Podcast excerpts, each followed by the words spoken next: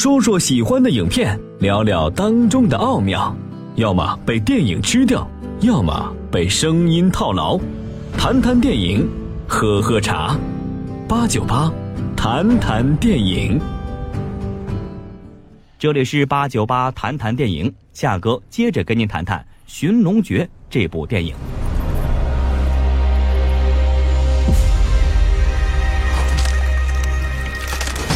来到古墓，他们遇到了刘晓庆扮演的大 boss，这个神经有问题，一直声称自己要不惜一切代价拿到彼岸花，拯救世人的神棍，以至于他们被迫要玩这一场通关游戏。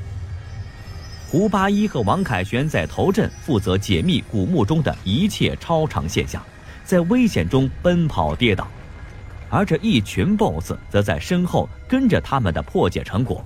来捡拾掉落的关键道具就可以了，所以甩掉他们逃出古墓，也是摸金校尉们心照不宣的目标。歇会儿吧。然而，终于摆脱他们之后，王凯旋却不愿意出来了。现在位置海拔负七米，位于山腹西西北二九二点三度，地表火山口跟堰塞湖东南侧。那边有水声。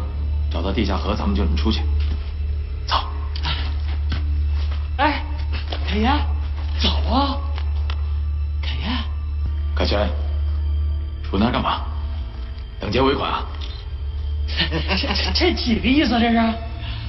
不是，都到这儿了，你真打算要撤呀？我知道你在想什么，但是过去的已经过去了，人应该要往前看。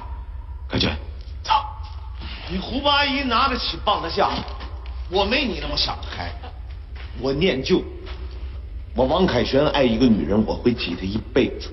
在电影《寻龙诀》里，丁思甜是王凯旋不可亵渎的一部分，有万分之一的可能，他都会选择奋不顾身。所以，在胡八一对王凯旋进行劝阻的时候，佘丽阳却被 BOSS 们抓走了。他们不得不重新接受这群人的控制，到古墓的深处寻找彼岸花。环环相扣的情节、惊险刺激的画面，让电影观众看到他们这一路上的艰辛。深入古墓之后的陈坤变成了真正的胡八一，这回他把龙门飞甲和钟馗里逐渐蓄积的霸气完美的释放，作为每一次盗墓行动中的核心人物。当兵的经历使得胡八一往往是表现的最沉稳的一个，同时也是掌握最多定学知识的人，是整个团队的指挥官。最终，他们这个团伙，哎，不是这个团队，打开了棺材，拿出了本次要找的宝物——彼岸花。如果电影观众能够仔细研究这个彼岸花，就会发现它看起来啊，并不像是施利扬口中的陨石。它可能更像是一块普洱啊，或者是黑茶的茶饼嘛。不过，即便如此，观众也没什么好挑剔的，因为在片中，丁思甜曾经说过，自己出身于学术家庭，父母都是植物学家，而且当年他从驴车上掉下来的时候，王凯旋帮他捡起来的一本自己做的植物小图册，还带着手绘和标本呢。后来。丁思甜还要王凯旋来帮他找这个彼岸花，也许是因为王凯旋才知道彼岸花可能就是一株植物。小张，来，不用，我自己来。其他人过来，跟我推车。哎，你草原上的花还没采齐吧？你有什么没找到的，你跟我说，我肯定给你找到。哎，这几粒花，这个老王老王可厉害了，可上九天揽月，可下五洋捉鳖，咱俩就在地面上。跳跳舞，弹弹琴，我陪你。哎，哎，一个人做点坏事并不难，难的是啊，一辈子只做坏事不做好事。这说的就是你。小星光，什么？前辈，那有敌人！好家伙！来来来，拿着。走，小弟，放心啊。哎，哎哎。所以啊，就算后来这个彼岸花的设计不过是一块大茶饼，我们也不会感到喜气。只能理解，即便是陈年的好茶，如果保存不当，照样有可能变成毒药。胡八一在这个时候看到了丁思甜，其实这只是他的幻想，他内心对执念的态度。已经从过去走出来的胡八一，并没有被幻象所迷惑，而紧随其后的王凯旋把彼岸花拿在手，同样的看到了丁思甜。王凯旋和胡八一可不一样，他对丁思甜的爱和思念是外露的，就算丁思甜要他的命都可以，更何况是彼岸花呢？这个时候，粽子们苏醒了。电影《寻龙诀》中的粽子说的是日军的僵尸。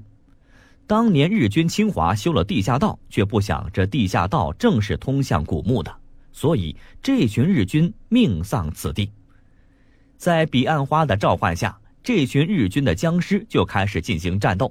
其实，粽子的造型融合了铁锈的感觉。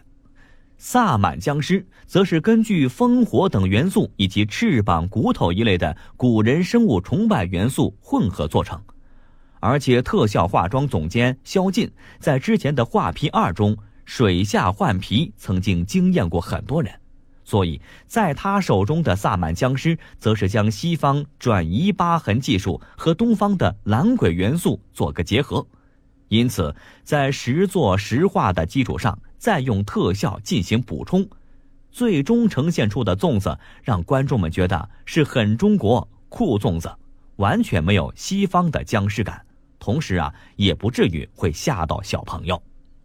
看了这些，我们不得不被影片的诚意所打动。即便是影片《寻龙诀》，照样有相对不完美的地方，就比如大金牙的戏份。要说这大金牙的角色是最考验演技的。导演乌尔善在采访的时候就说过，这个角色特别不好演，所以就从影帝里选出了夏雨。夏雨为了这个戏减了六斤，所以很好的演出了大金牙的柔弱劲儿，而且那副叨叨叨叨的嘴脸，真是活脱脱的原著中满身老旧习气的老叉。您瞧瞧，您瞧瞧，这就是专业和业余的区别。哎，对，还要看好你的人。从现在开始，一切听我的最高指示。这是契丹文吧？这写的什么呀？这是用屁股想也知道，这上面写的是“盗墓者死”。这不止四个字啊！哎呦呦呦呦！这壁画一千多年了，哇，这品相，这要是弄一块带回美国去，这起码能换艘大游艇啊！哎。到时候咱得找几个美国小妹妹。哈哈哎呦，我这一小也算没白挨哟啊！可是啊，正是因为这个角色的缘故，遭到了一些观众的吐槽。《寻龙诀》里的大金牙夏雨和《港囧》里面的包贝尔是一样的无辜啊！其实观众真正讨厌的不是演员，而是影片中功能不明或者是过于牵强的角色。而大金牙确实分走了不少黄渤的戏份。摸金校尉三人行变成了四个人，导致在墓中看到最多的是舒淇和陈坤的戏，再加上之前杨颖、黄渤和陈坤往事的过多描述，使得摸金校尉的铁三角关系没有有效的建立，所以在这一点上是令人觉得惋惜的。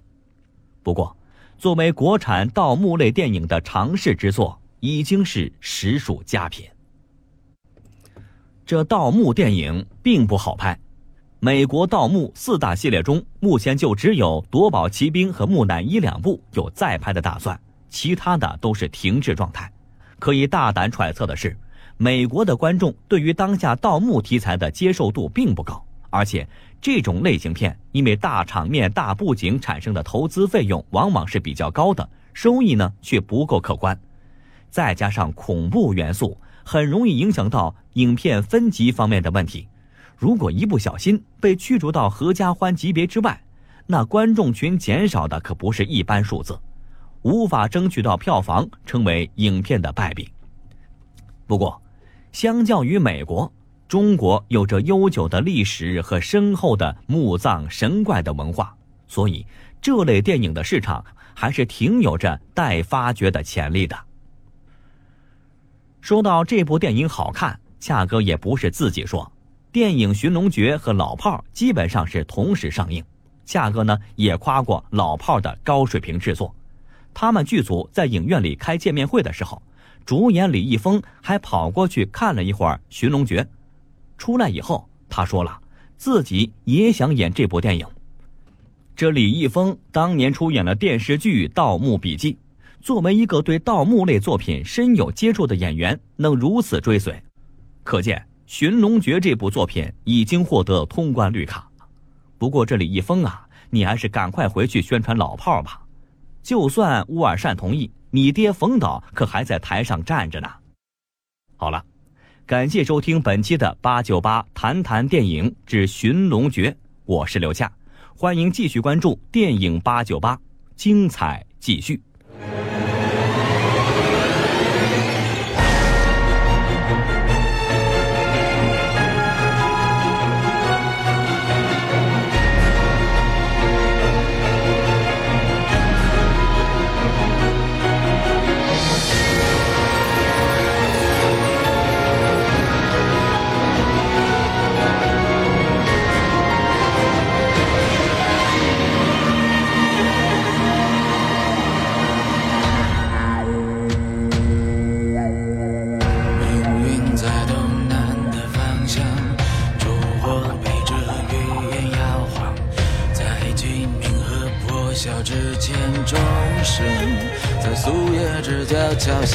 承诺迎着风越冲动，重复回忆里的惊恐，掩饰不住灵魂缝隙中遗憾在滋生，固执的那一幕